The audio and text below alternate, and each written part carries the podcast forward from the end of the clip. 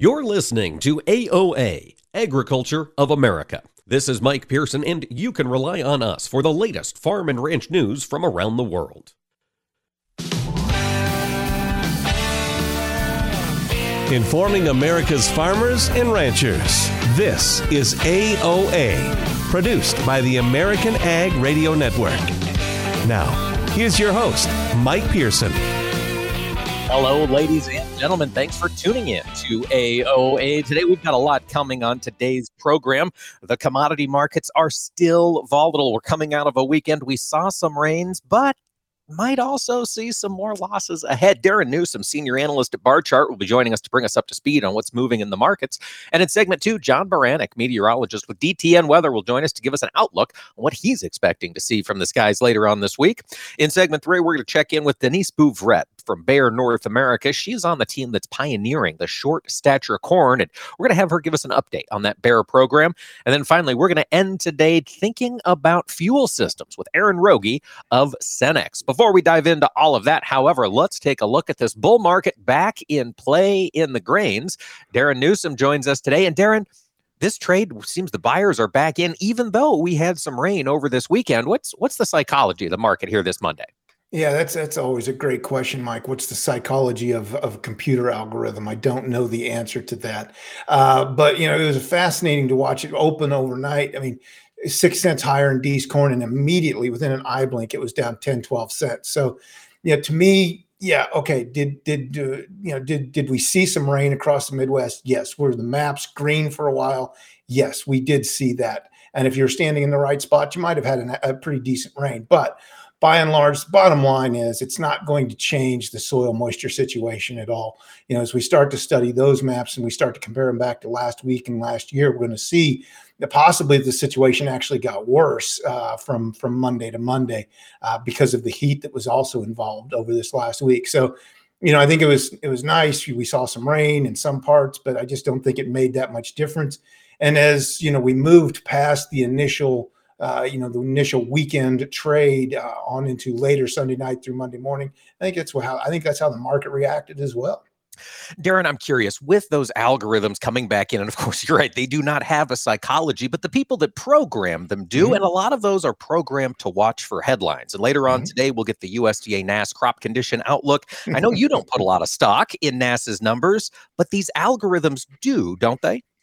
Unfortunately, you know the evolution of this thing is it seems like they're they're they're looking at them more at least they they've been pl- the the equations are taking them into account it's foolish uh you know NASS doesn't go out and look at fields. Uh, it, basically, they just change a few numbers from the previous week and send them in on a Friday afternoon. Uh, it's one of the last things they do. And I've, I've, talked to people at NASS. I know that's kind of the system that they do. Uh, so there's really no science behind these things yet. Unfortunately, they do seem to get plugged in. So are th- this raises a bigger question. Are, are these fundamental or non-fundamental numbers? I mean everyone wants to talk about them as fundamental factors and really they're not because the commercial traders don't look at them at all at least the ones i've ever visited with. But it is possible that the funds are trading them and they trade them for a short period of time because there's so much uh, more real information out there. Uh, but obviously they, they do trade them at points uh, but I, I you know i don't think we can look at them as a fundamental factor these days Gotcha. Okay, that makes sense, Darin. And in light of all of this weather talk developing here in North America, we still have, as far as I'm aware, a big corn crop coming mm-hmm. out of Brazil. Darin, are they starting to get that shipped at all? Is it eating our export business? Well, it's interesting. I know that they're shipping some corn, but we've actually seen the U.S. business pick up ever so slightly. It's still going to come up way short of, of expectations, way short of last year. Uh, you know, I've questioned, you know, how much supply the U.S. actually has uh, to sell and to ship anyway. And I, I, think you know the 2022 production, along with previous years, was was overstated. Uh, you know, maybe we see that in Friday's quarterly stocks, maybe we don't. Again, I don't put a lot of weight on that. Uh, but you know, we are seeing we are seeing Brazil do some shipments. U.S. isn't doing that much at this point. We'll get our first update uh, on the week for, with the weekly export uh, inspections coming out uh, later Monday morning. So again, I'm not looking for much. Uh, I think Brazil does have most of the business right now. All right, Darin, thinking about the global perspective, over the weekend we saw some headlines coming out of Russia. We saw reports of maybe an attempted coup that possibly mm-hmm. turned out to just be a salary negotiation tactic. Mm-hmm. How did the trade respond to that uncertainty? Is it giving it any concern at all? You know, Mike, I wish we had an hour to talk about this because it was absolutely fascinating what we saw play out. As far as I'm concerned, looking at the markets this morning, I don't see any any real reaction. Had it played out differently, I think it would have. But you know, it, it was over so quickly. You know, the Wagner Group got within a few hundred kilometers of Moscow, something that no other military force has been able to do throughout history. And all of a sudden, you know, this whole thing comes to an end. Uh, as you said, it was more of a it was more of a bargaining chip, uh, payment uh, schedules, and these sorts of things with a new contract set for to start on July 1st. So you know, again, we're talking about mercenaries and we're talking about a, a mob uh, leader in Putin. So you know, really, it was basically just once they worked that out, everybody everything went back to normal. Darin, it does kind of highlight still how uh, globally interconnected agriculture mm-hmm. is, just hypothetically. And of course, this didn't happen. Lord knows if it ever will happen. But if this coup thing had happened mm-hmm. on a Wednesday with the wheat markets open, mm-hmm.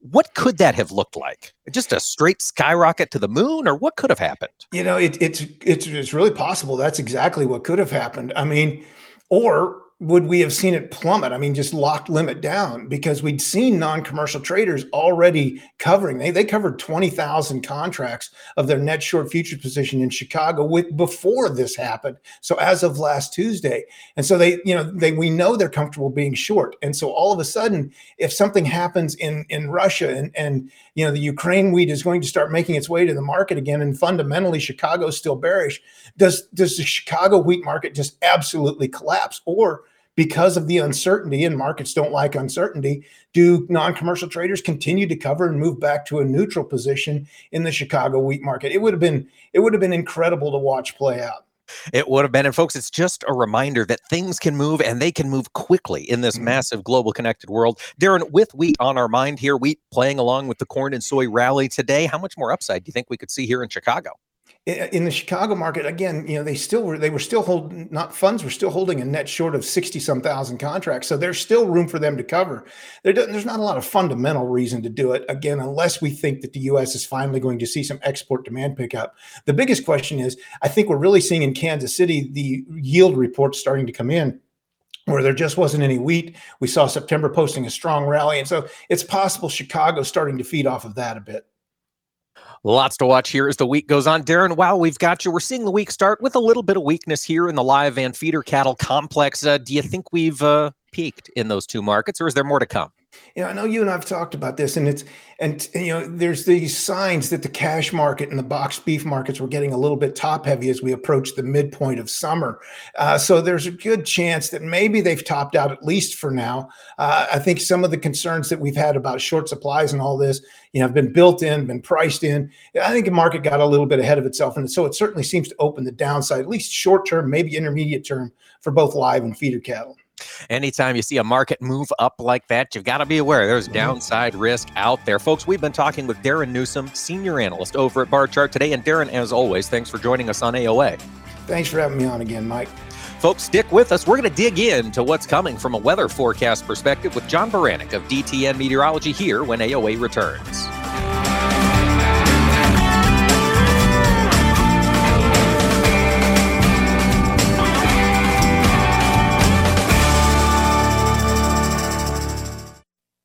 Hi, this is Mike Pearson. You're listening to AOA, Agriculture of America. Don't go away, more AOA coming right up.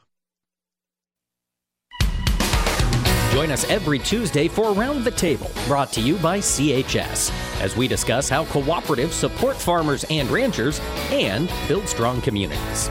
Each week, we'll chat with voices from across the cooperative system. From global market access to local expertise, we'll explore how co op ownership means you own a world of opportunities.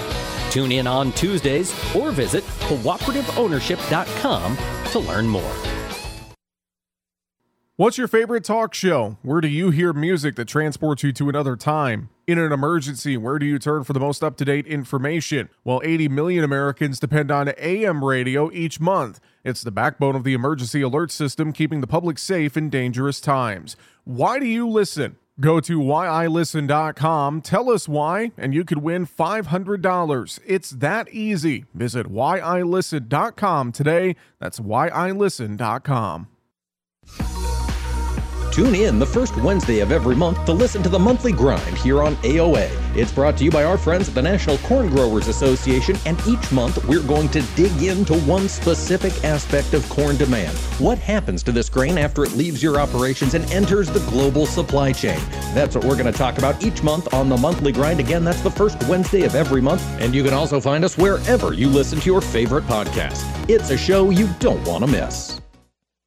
There are a ton of social networking websites, but one stands apart for a very special reason. This one saves lives. It's matchingdonors.com. Matchingdonors.com links organ donors with people in need of kidney and other transplants. In the U.S., 22 people die each day waiting for an organ transplant, most of them for kidneys. If you've ever considered becoming a living organ donor, or if you're someone in need of an organ transplant, visit matchingdonors.com, home of the greatest gift of all, the gift of life. Matchingdonors.com.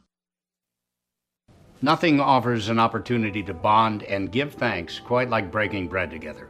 This is especially true as we welcome our troops back home and keep those who are still stationed overseas in our hearts. Hi, I'm Gary Sinise. Since 2011, the Gary Sinise Foundation's Serving Heroes program has shown gratitude to our nation's defenders and their families by serving up nearly 500,000 hearty classic American meals at travel hubs and military locations. And now, together with our friends at Bob Evans Farms and their Our Farm Salutes program, we will help to provide even more meals nationwide, offering our defenders a taste of home and a feeling of togetherness around the table. Help us show America's gratitude through food and fellowship. Look for the Bob Evans Our Farm Salutes purple packaging at your grocery store and visit ourfarmsalutes.com to learn more. While we can never do enough to support the men and women who serve, together we can make a difference bite by bite. This is Mike Pearson. Thanks for listening to Agriculture of America. Join me Monday through Friday for the latest farm and agriculture news from around the world.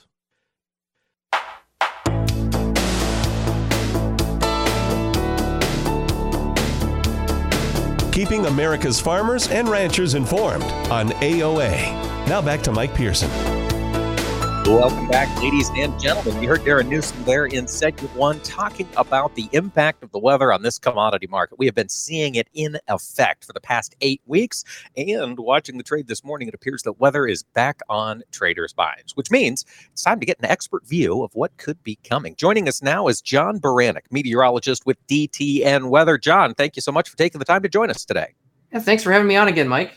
You know, over this weekend, John, I was checking the radar quite a bit, like I'm sure a lot of other farmers were, and I saw lots of green and yellow storm systems covering the Midwest. But how much actual rain fell from those systems? Yeah, we had widespread coverage across a lot of the the Corn Belt really over the weekend, but I think there's a lot of mixed feelings about what actually fell. I mean, some people are going to be real happy about you know what fell. Uh, those those areas are are really likely to be in the northern plains, uh, Montana, the Dakotas, uh, even parts of northern Nebraska got some really good rainfall. We had lots of areas there to kind of add up the, the front that was stalled over there last week and the rains that happened over the weekend. There was widespread two inch plus reports, and for for a week's worth of rain, that's that's almost a month's worth of rain in some some of these areas. So uh, it was pretty good out there. It was also pretty good in eastern Kentucky and Tennessee. We saw a lot of two inch reports out of that um, over the last week, but you know, kind of in between we saw a lot of variability. So a lot, a lot of areas saw, you know, around a half inch or more.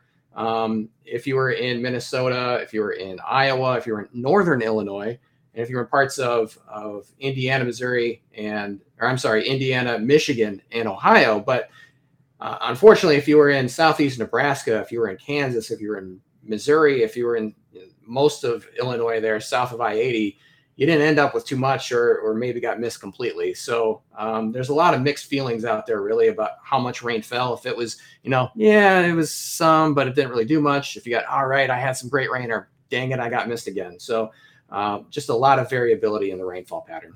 That variability, John, that has been the watchword for the past six weeks when it comes to central U.S. weather. It's uh, potential for rain 10 days from now. And then it's like Lucy with the football, it just kicks farther down.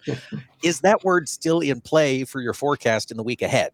Uh, unfortunately, it is. Uh, and we were kind of expecting this to be kind of a variable weather pattern. We just didn't expect it to come on the heels of such dry conditions.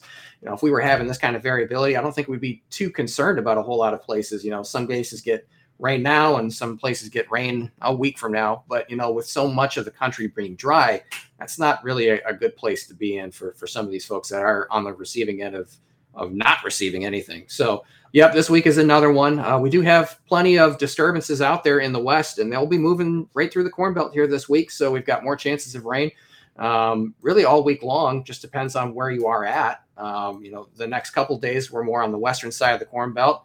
Later this week they'll be on the eastern side of the Corn Belt, that continues into through the weekend as well. So we've got chances. Um, it's just again, are they going to hit the right spots? You know, uh, hopefully the spots that are got hit you know, can still get a little bit of rain, and those that didn't or missed out um, get some of that needed rainfall because some folks are, are really being concerned about it, and I, I can I can feel those concerns, and I, I sympathize with them because it's really hard to see a lot of your neighbors or other parts of the country get plenty of rain, and and you just keep missing out. So um, hopefully we can kind of fill in some of these gaps here this week. Hopefully, indeed, John, this dryness is so concerning. I pulled up the drought monitor, which of course was released last Thursday, I believe, showing conditions from last Tuesday. And John, it, it was worsening. Last week's was worse than the week prior, but then of course we got those weekend weekend rains. Do you expect to see any improvement from these variable rains when we get the next drought monitor? On the large scale, no. Uh, I don't think we'll see much in terms of improvement. A lot of the rain um, that fell was kind of more in line with what you'd expect for a, a week's worth of rain.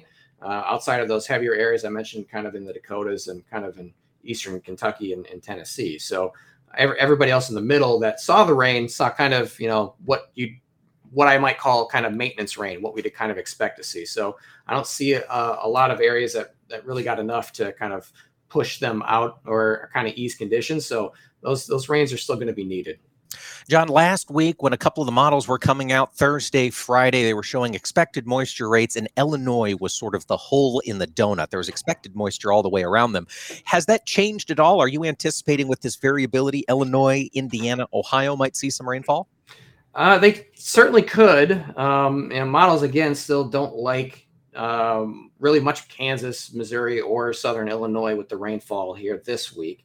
But that doesn't mean it'll occur. Um, they were kind of right about Central Illinois uh, for the weekend system. That kind of worked out uh, the way models thought. But you know, again, uh, it's coming with a lot of, of thunderstorms, and we're getting to that time of year where some models really do some weird things um, with thunderstorm clusters. Uh, the European model, um, for example, loves to do this this uh, funny thing where it'll develop a, a nice complex of thunderstorms and move it south and southwest through uh, parts of the country, which that just doesn't happen. So, um, you know, if you look at just a straight model output of the next 10 days, next 15 days of, of rain, um, it, it could look a little bit different than what actually occurs.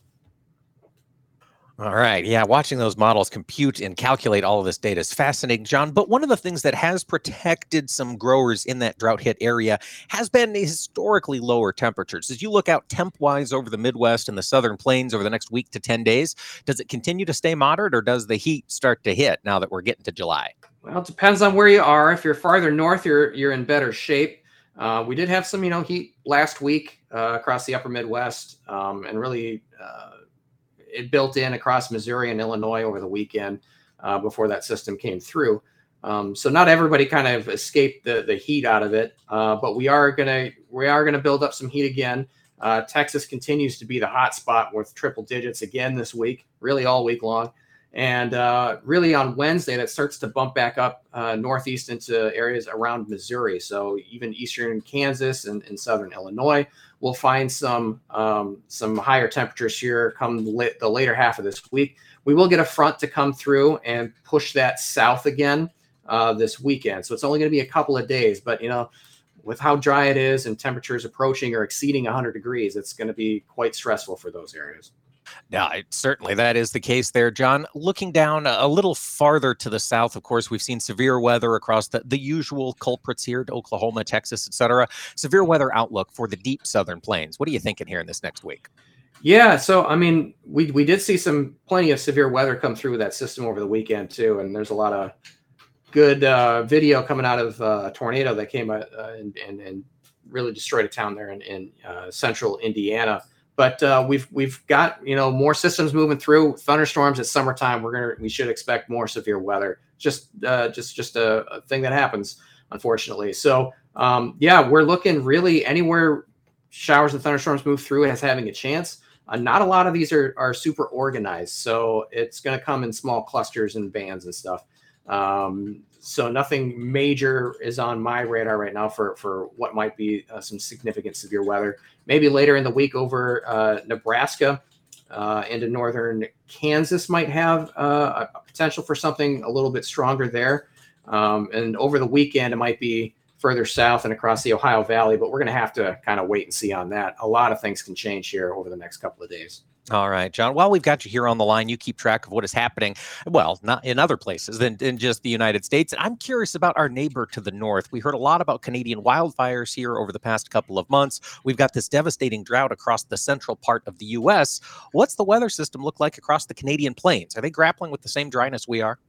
Not, to a lesser extent, uh, they've had a, a better uh, storm track through them this the spring and early summer to give them at least some uh, areas of some moderate to heavy rainfall. There's some patchy, dry areas and, and areas that are still in drought across the region. Um, southeastern Alberta is kind of uh, the the bigger spot right now that that uh, is dealing with dryness and, and uh, drought concerns there. But for the most part, we've had some decent rain across a lot of the region, so things are looking pretty good.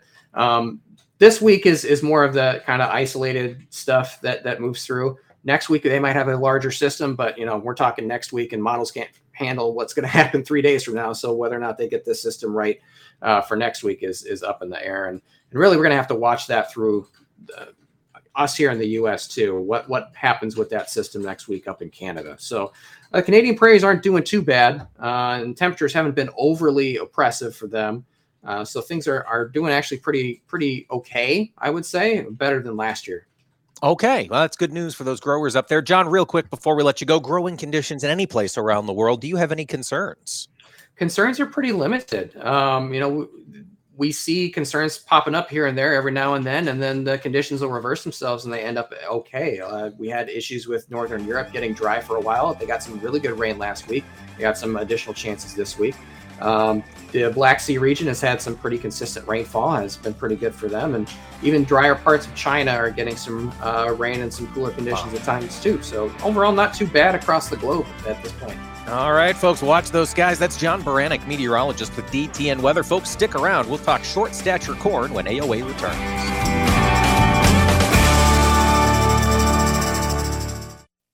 Hi, this is Mike Pearson. You're listening to AOA, Agriculture of America. Don't go away, more AOA coming right up.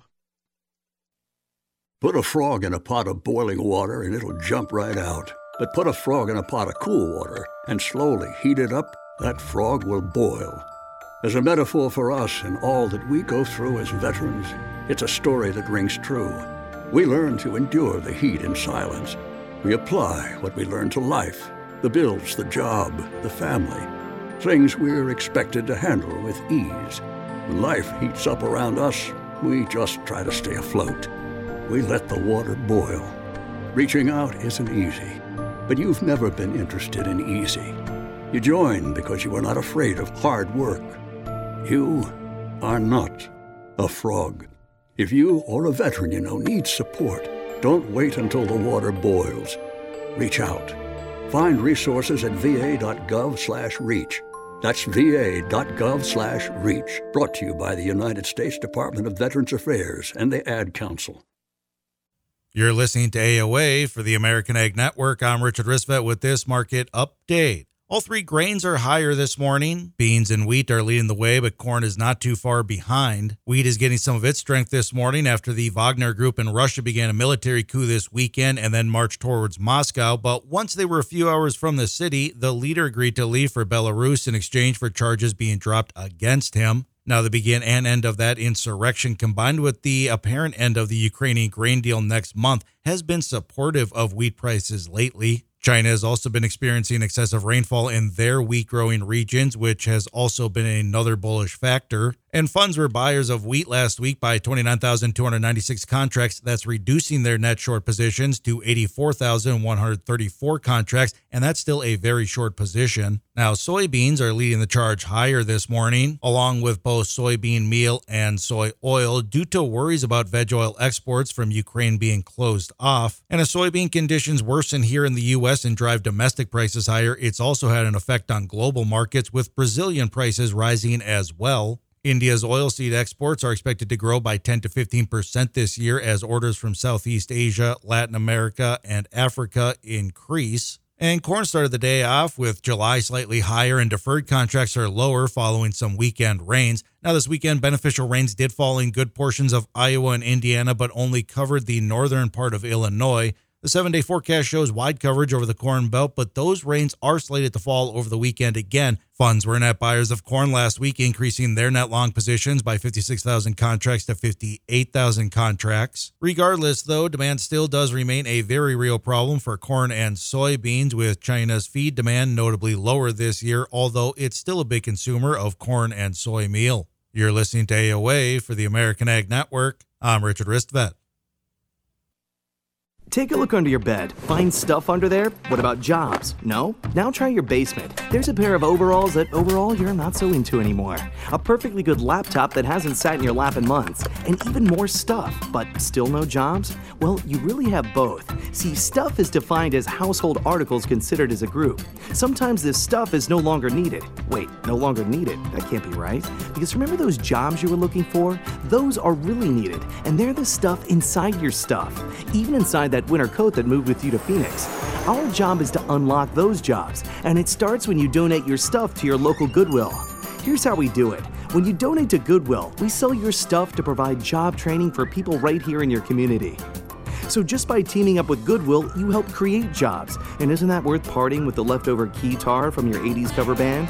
Goodwill. Donate stuff, create jobs. Find your nearest donation center at goodwill.org. A message from Goodwill and the Ad Council. You're listening to AOA, Agriculture of America. This is Mike Pearson, and you can rely on us for the latest farm and ranch news from around the world.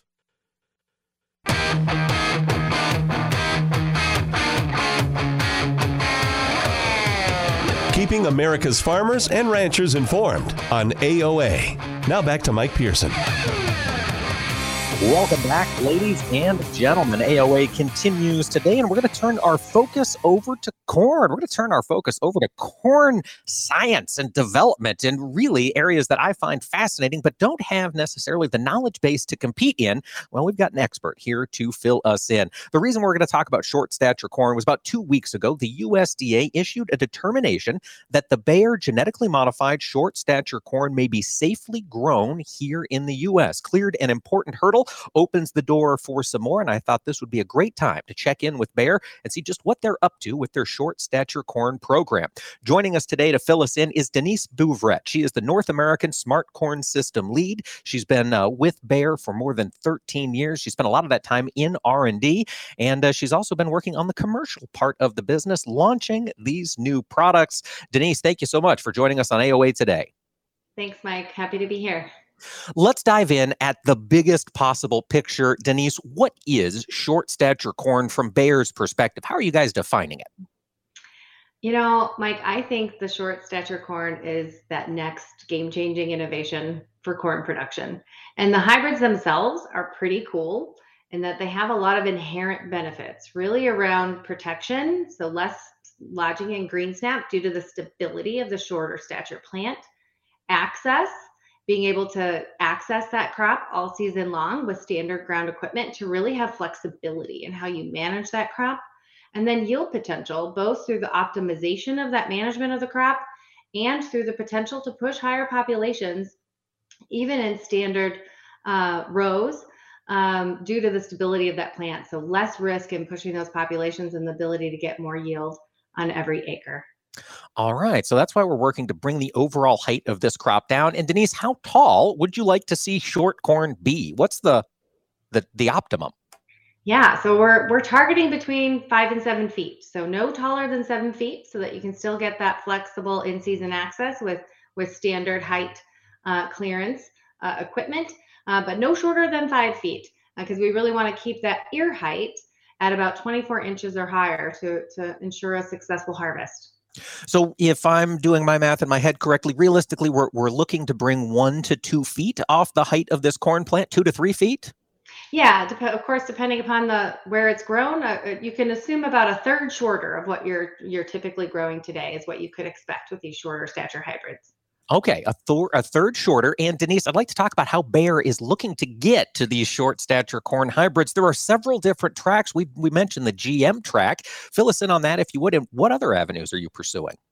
Absolutely. So Bayer believes in this technology and truly thinks this is the next evolution of corn production. There are a lot of challenges our farmers face, and this particular crop addresses a lot of those challenges and helps farmers reduce their risk while also increasing opportunities to drive better yields. So we are heavily investing in this space, and we have been for more than a decade. We have multiple technologies in our pipeline to get to a shorter stature hybrid. The first to launch um, will be our breeding native trait.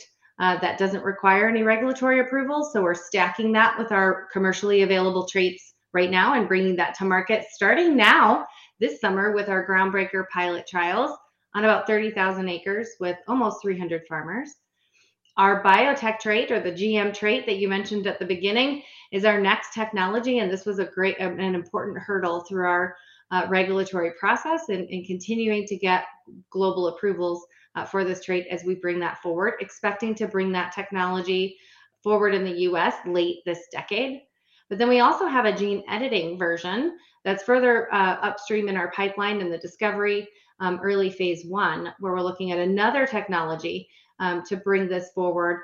Uh, and all three of those technologies are really, you know, this breeding trait allows us to uh, get out to the market quickly um, really set the stage uh, for this potential product concept in areas where GM is not necessarily uh, approved. This will be um, a great trait uh, to bring forward uh, and, and, revolutionize corn production in those regions. For regions where the biotech um, is is is we're able to penetrate, uh, that will replace um, that breeding trait, and and then we have an option with the gene editing. Uh, while regu- global regulatory um, agencies have different uh, standards for regulating uh, gene edits versus GM. And so, so we certainly are investing in this space because we we believe it's the next evolution. Absolutely. I mean, that is a fascinating roadmap, Denise, looking out. So, really, you've got it available, as you mentioned, 30,000 acres this year on the conventional side. But it sounds as though we should expect to be hearing short stature corn hybrid announcements for the next 15 to 20 years coming from Bayer with that roadmap in place. Absolutely. And a continued expansion um, to different genetics and, and diverse uh, genetics across maturities and really expanding into all of those areas where corn is grown. All right. Well, let's talk, if we can, about one of a farmer's favorite things to discuss when we've got new crop technologies, Denise, which is yield. This conventional variety that's out there today. Can you fill us in on what the yield expectations are for these 300 some growers that are getting that crop in the ground this year? For sure. Well, our expectations for our short stature corn is that these products will yield very similarly to the products that farmers are planting today. Uh, but that through uh, the management and, and thinking about uh, the potential and the risk reduction of these particular uh, this particular product concept, growers will will get incremental yield over time as we continue to mature this whole system approach with the short stature corn. And you think about that in a couple of ways. So you're reducing risk of yield loss due to lodging and green snap, even those partial losses. Uh, we all know about those devastating, you know, complete losses like the derecho storm of 2020. Um, I'm not going to tell you that the short stature corn is derecho proof. It isn't. Um, when when trees and and and bins are folding and, and being uprooted, so does the short stature corn. But we do see an incredible resilience to wind with this technology um, certainly up to 50 to 60 miles per hour and even uh, 75 miles per hour in some trials, uh, where we see this inherent standability. So even in the absence of those uh, devastating storms, you're still getting that protection from those partial yield losses and the down corn in, in parts of your field um, every year. You're also getting that opportunity to flexibly manage whatever the mother nature throws at you this year. So you've got flexible opportunities to get back into that field with equipment you've got in your shed um, to be able to manage that crop to get the yields that you're you're looking for in that year and that's a really powerful um, uh, capability of this product concept. Mm-hmm. You mentioned the inherent stability of this crop, and mm-hmm. that's got me wondering if there are geographic regions of the U.S. that that you're targeting. I think the Dakotas that grapple with wind all mm-hmm. summer long. Are you seeing exceptional advances there, or is the plan try it everywhere and and see what where it goes? We're certainly taking a targeted and focused approach right here in the in the heart of the Corn Belt, mid central Midwest um, area to start um, because that's where we've got um, where our, our, hybrids, the hybrids we have available right now, have the best fit, um, but also because that's where we see uh, the most storms. Yes, so I think um, certainly that's the biggest, most obvious benefit um, of this crop, and we want to bring relief to our farmers in those areas right now. Um, we'll continue to expand that out west. as we as we generate hybrids that will have a good fit in those environments, as well as silage. You know, we see some incredible quality metrics with silage um, with these shorter stature hybrids that we're really excited about, and some of our dairy farmers are super excited to try. That is interesting. We're chopping a lot less green material when you've got a five foot stock versus a nine foot mm-hmm. stock. And Denise, I've got to imagine in creating that five foot stock, there's also going to be less need for water, less need for nitrogen. Is there a consistent input reduction uh, that comes when you go with a short statured variety? We haven't seen that, Mike. Um, I think what we've seen is that the short stature hybrids are similar to your tall varieties in a lot of ways, and that they still use nitrogen the same way. They still need nitrogen at the same times um, and the same amount of nitrogen um, to be able to, to, to, to deliver that yield. Uh, what you do see is we've seen a, a very robust root phenotype um, with these hybrids, which uh, could indicate that they may have increased tolerance to stress um, still more to come on that as we continue to evaluate more hybrids in more environments, but we're really impressed. Um, and we hypothesize that the that uh, those that deeper exploration of the roots really is happening at the time when your tall varieties are putting that energy into elongating the stalk. And so that energy has to go somewhere. We think it's going into the roots and, and still more to come on, on what benefits that could bring, but we're certainly keeping an eye on that as for accessibility to nutrients in the water table uh, that may give these plants an advantage. All right, Denise, I'd like to bring it back down, back down to the ground level and availability. You mentioned conventional going out this year. You've got your your, your trial farmers underway. When do you expect it to be available through uh, through regional distribution? The conventionally grown uh, varieties. Yeah, so we're still building that pipeline, um, as I mentioned, and so you know think about this as a almost a new crop, building shorter varieties um, of our portfolio. So it will take some time for that portfolio to mature and be available in all of the trait packages and all of the maturities um, to get that out into our farmers. But right now, we're taking very much a partnership approach with our distribution partners um, and with our farmers uh, to bring this forward with some of our top uh, our top partners and our top farmers to really pressure test um, and, and evaluate and characterize the system and, and get input from them to continue to shape what this system looks like and how we deliver that to um, to our farmers. We anticipate to expect about a 2x footprint um, of materials uh, of acres out in 2024 with these uh, targeted um, uh, partners and farmers. And then in 2025, we expect a broader scale launch. All right. So it is coming down the pipe. It sounds like in the next year or two, growers, if you're interested, you might have the chance to learn a little bit more, possibly see it in person. Denise, if we've got folks who want more information, where would you recommend they go to learn? Best place to go is your Bayer rep first, um, or you can go to bayertraits.com and look for smartcornsystem.com. That's Denise Bouvrette, the North American Smart Corn lead with Bayer. Denise, thank you so much for joining us today. Thank you so much, Mike. Pleasure to be here. Folks, stick around. We'll have more AOA coming up in just a moment when we return.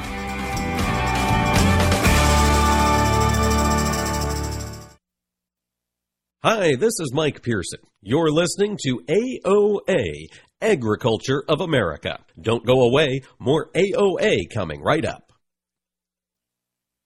What do Mick Jagger, Barbara Walters, and Star Jones all have in common? They've all suffered from something called heart valve disease. Heart valve disease affects 11 million Americans and, if left untreated, can lead to death. Unfortunately, less than one in four Americans have much knowledge of this disease that kills more than 25,000 people every year. The good news is that if heart valve disease is treated, patients can recover and live long, happy, and productive lives. But in order to treat heart valve disease, you need to know if you have it. If you or your loved ones are over the age of 65, have been treated with radiation to the chest, have been diagnosed with a heart murmur, or have a history of heart disease, it's time to listen to your heart. Ask your doctor today about screening for heart valve disease. A message brought to you by Heart Valve Voice US. For more information about the symptoms and treatment for valve disease, go to heartvalvevoice-us.org. 54. So basically, it's too late to start saving for retirement, right? Not right. Starting to save, even in your 50s, can really make a difference. Well, right now, saving seems hard to wrap my head around. Plus, with the way this year's been going. hey, listen, it's okay. You still got this. Just go to aceyourretirement.org. It's an online tool from AARP that can help you get your retirement savings on track no matter your age. It's free and only takes about three minutes. I like three minutes. Yeah, at aceyourretirement.org, you'll chat with Avo, the friendly digital retirement coach. Just answer a few questions and you'll get a personalized plan and tips to help boost your retirement savings. Tips that are easy to understand and tailored to your lifestyle. I like that too. Plus, it's sponsored by AARP, so you know they got your back. Just head to aceyourretirement.org and make your plan to start saving for retirement. Thanks. That's aceyourretirement.org. A message from AARP and the Ad Council. Tune in the first Wednesday of every month to listen to the monthly grind here on AOA. It's brought to you by our friends at the National Corn Growers Association, and each month we're going to dig into one specific aspect of corn demand. What happens to this grain after it leaves your operations and enters the global supply chain? That's what we're going to talk about each month on the monthly grind. Again, that's the first Wednesday of every month, and you can also find us wherever you listen to your favorite podcast. It's a show you don't want to miss. In today's troubled world, our USA Armed Forces stand ready to protect you, your family, and our American way of life. When veterans return to civilian life, they deserve your recognition and support. You can help put vets to work by donating your car, truck, or van to Patriotic Hearts. Your donation will directly support programs to help vets find jobs or even start their own business. Donate today for fast, free pickup of your vehicle, running or not. Operators are standing by to answer questions about making a tax deductible vehicle donation. Find out how you can make a difference in the life of a United States veteran. Call 800 209 6416 for 24 hour response. Call 800 209 6416. 800 209 6416. That's 800 209 6416. Do you know how much one stalk of wheat is worth? Well, you're about to find out. Wheat is a member of the grass family that produces a dry, one seeded fruit commonly called a kernel. There are about 1 million kernels of wheat in a bushel, about 50 kernels per stalk, which, if we do the math, is about 20,000 stalks of wheat per bushel. That means that if a bushel is worth $8, then each stalk is worth about 0.04 cents. So, you would need 2,500 wheat stalks to equal $1. Now, that one bushel of wheat will yield approximately 42 pounds of white flour or 60 pounds of whole wheat flour. A bushel of wheat makes about 42 pounds of pasta or 210 servings of spaghetti. Wheat is the primary grain used in U.S. grain products. Approximately three quarters of all U.S. grain products are made from wheat flour, and in the United States, one acre of harvested land yields an average of around 45 to 50 bushels of wheat. So if you ever wondered how much one stalk of wheat was worth, now you know. These farm facts brought to you by the American Ag Network. At YMCA Summer Camp, kids find their why friendship and fun, a world of adventure beneath a golden sun. Running, laughing, full of wonder, being themselves is second nature. Summer camp is where they begin to unlock the confidence that lies within. When kids find new passions, they find their why. Summer camp season starts soon. Learn more at ymca.org for a better us. This is Mike Pearson. Thanks for listening to Agriculture of America. Join me Monday through Friday for the latest farm and agriculture news from around the world.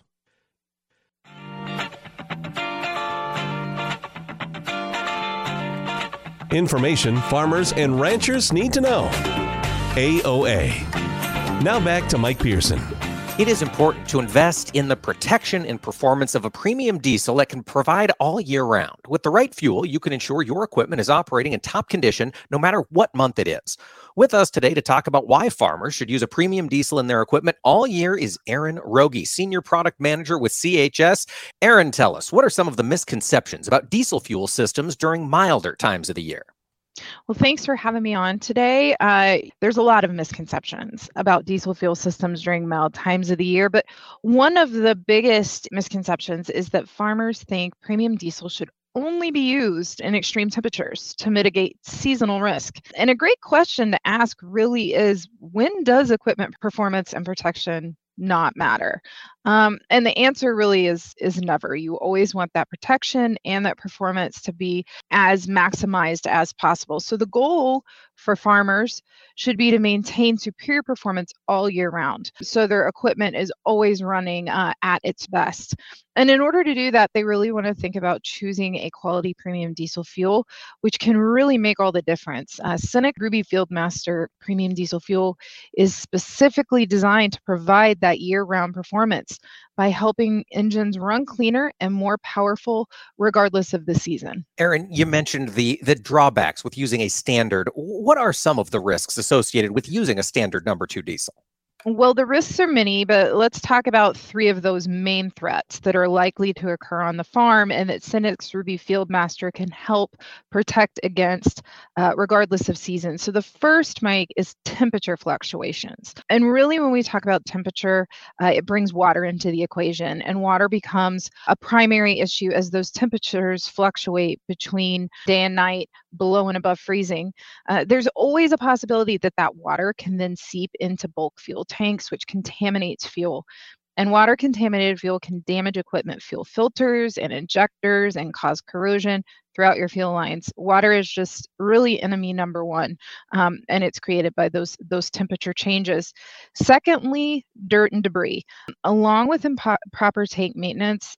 Dirty, dusty conditions on the farm can heighten the risk uh, for contaminants, uh, dirt, debris, mud uh, to infiltrate your system. Given those extremely small tolerances of modern filters and fuel injectors and diesel engines, even the smallest contaminants can cause really big problems and jeopardize your fuel economy and power, and you would even be risking um, equipment downtime. And then finally, we really want to talk about protecting uh, our fuel. Uh, fuel is a significant investment for farmers and for our producers. So, fuel breakdown is never something we want to experience. So, throughout the summer, while crops are growing in the field or you know during the winter when that fuel is sitting in storage and equipment is sitting idle too the fuel can become more susceptible to moisture bacterial growth or other contaminants so it's really crucial to not only protect your fuel investment to maintain that fuel's integrity, but ensure that it is also ready to go and can be used whenever it's needed. We all know time is of the essence when we're talking about agriculture. So, Erin, with all of that being said, what makes Cenex premium diesel fuel the better choice for farm equipment? Oh, wow. Um, where do I begin? There's so many benefits to using a Cenex premium diesel fuel like Cenex Ruby Fieldmaster. So, in newer equipment, let's start there. You should really ensure that it's operating at peak performance from the start. And it's critical to protect those costly fueling systems and emission systems to protect your investments. In comparison to our previous generation, the next generation of Cenex Ruby Fieldmaster has an advanced aggressive detergency package. It is just a rock star. It's 40% more effective at breaking down harmful engine deposits and two and a half times more effective at cleaning up and removing injector deposits. Uh, with those tight tolerances, high heat, and high pressure, in advanced systems, uh, again, the smallest of deposits can have a major impact. So cleanliness is super important. Additionally, the newly enhanced Cenex Premium Diesel achieves maximum filterability, uh, provides up to 75% less filter blocking than a typical number two diesel, which really allows your fuel to run its cleanest, its smoothest, and creates fuel efficiency which obviously you know is is always top of mind and keeps filters clear of blockages now, uh, kind of turning to the other end of the spectrum with older equipment, the focus is managing water and condensation that forms inside that system and shortens fuel filter life amid temperature fluctuations. So, with the new, uh, newly enhanced Cenex Ruby Fieldmaster, uh, we've incorporated a two-phase total water management system that helps completely manage water and equipment. So, in that first phase of the two, a demulsifier separates most of the water from the fuel. So then gravity can pull it to the bottom of the tank for easy removal. And then the advanced aggressive detergency package that we just talked about takes on an additional role by encapsulating any of those remaining negligible water molecules for safe passage through the combustion chamber. I also want to mention that with 20% improved biostability, Cenex Ruby Fieldmaster also extends fuel shelf life and helps maintain fuel longevity, especially in the presence of biofuels. So Cenex Premium Diesel really is designed to keep all ages of equipment running their absolute best. Finally, Cenex Ruby Fieldmaster is the best and only choice because we have the largest real life test facility. Given our expansive network and the volume that we provide to rural America annually, these fuels are uh, proven day in and day out across the country. And then terminal injection also gives our end users consistency of product to address the needs of customers with equipment in a wide range of equipment ages. That terminal injection is key because it ensures that that additive uh, in our fuels is precision blended into the base fuel. And finally, we stand behind our premium diesel products with the Cenex Total Protection Plan warranty program, which is the best warranty in agriculture. Erin, tell us where can people go to learn more? Well, first off, we always encourage folks to learn more about Cenex Ruby Fieldmaster Premium Diesel uh, and how it can benefit their operation by visiting Cenex.com. And then your trusted representative, your trusted local Cenex dealer, is always available to help you discover more around all of our uh, premium products, including our Cenex Premium Diesel fuels. Folks, that's Erin Wroge, Senior Product Manager with CHS. And Erin, as always, thanks for sharing your passion with us here on the show. You're very welcome, Mike. Thanks for having me. And folks, join us tomorrow right here for more AOA. This is Mike Pearson. Thanks for listening to Agriculture of America. Join me Monday through Friday for the latest farm and agriculture news from around the world. Why do you listen? You get the local news and the weather is up to date all the time. Oh, I love sports. It's good to hear what's going on because you can't make it to all the games. I listen from 8 o'clock in the morning till 6 o'clock at night. It moves with me. It's portable, it goes with me, it's in my car. I can find my mood, I can flip through stations up and down the dial. There's always something that's talking to me. Why do you listen? Go to whyilisten.com, tell us why you listen, and you have a chance to win $500. Visit whyilisten.com today. Get on board. The water is open. It's time to go boating and fishing and leave stress in our wake. Feel the wind as we ride and a fish on the line. Reel in our first catch and feel the sun at our backs. It's get out on the water season. It's time to get on board. Find out where to get on board near you. Visit Take Me Fishing and Discover Boating to learn more. And please recreate responsibly. Get on board. You are not your diagnosis. A medical chart is not your identity. And vision loss does not define you. Your drive shows who you are. And you are not alone. Because we are driven too.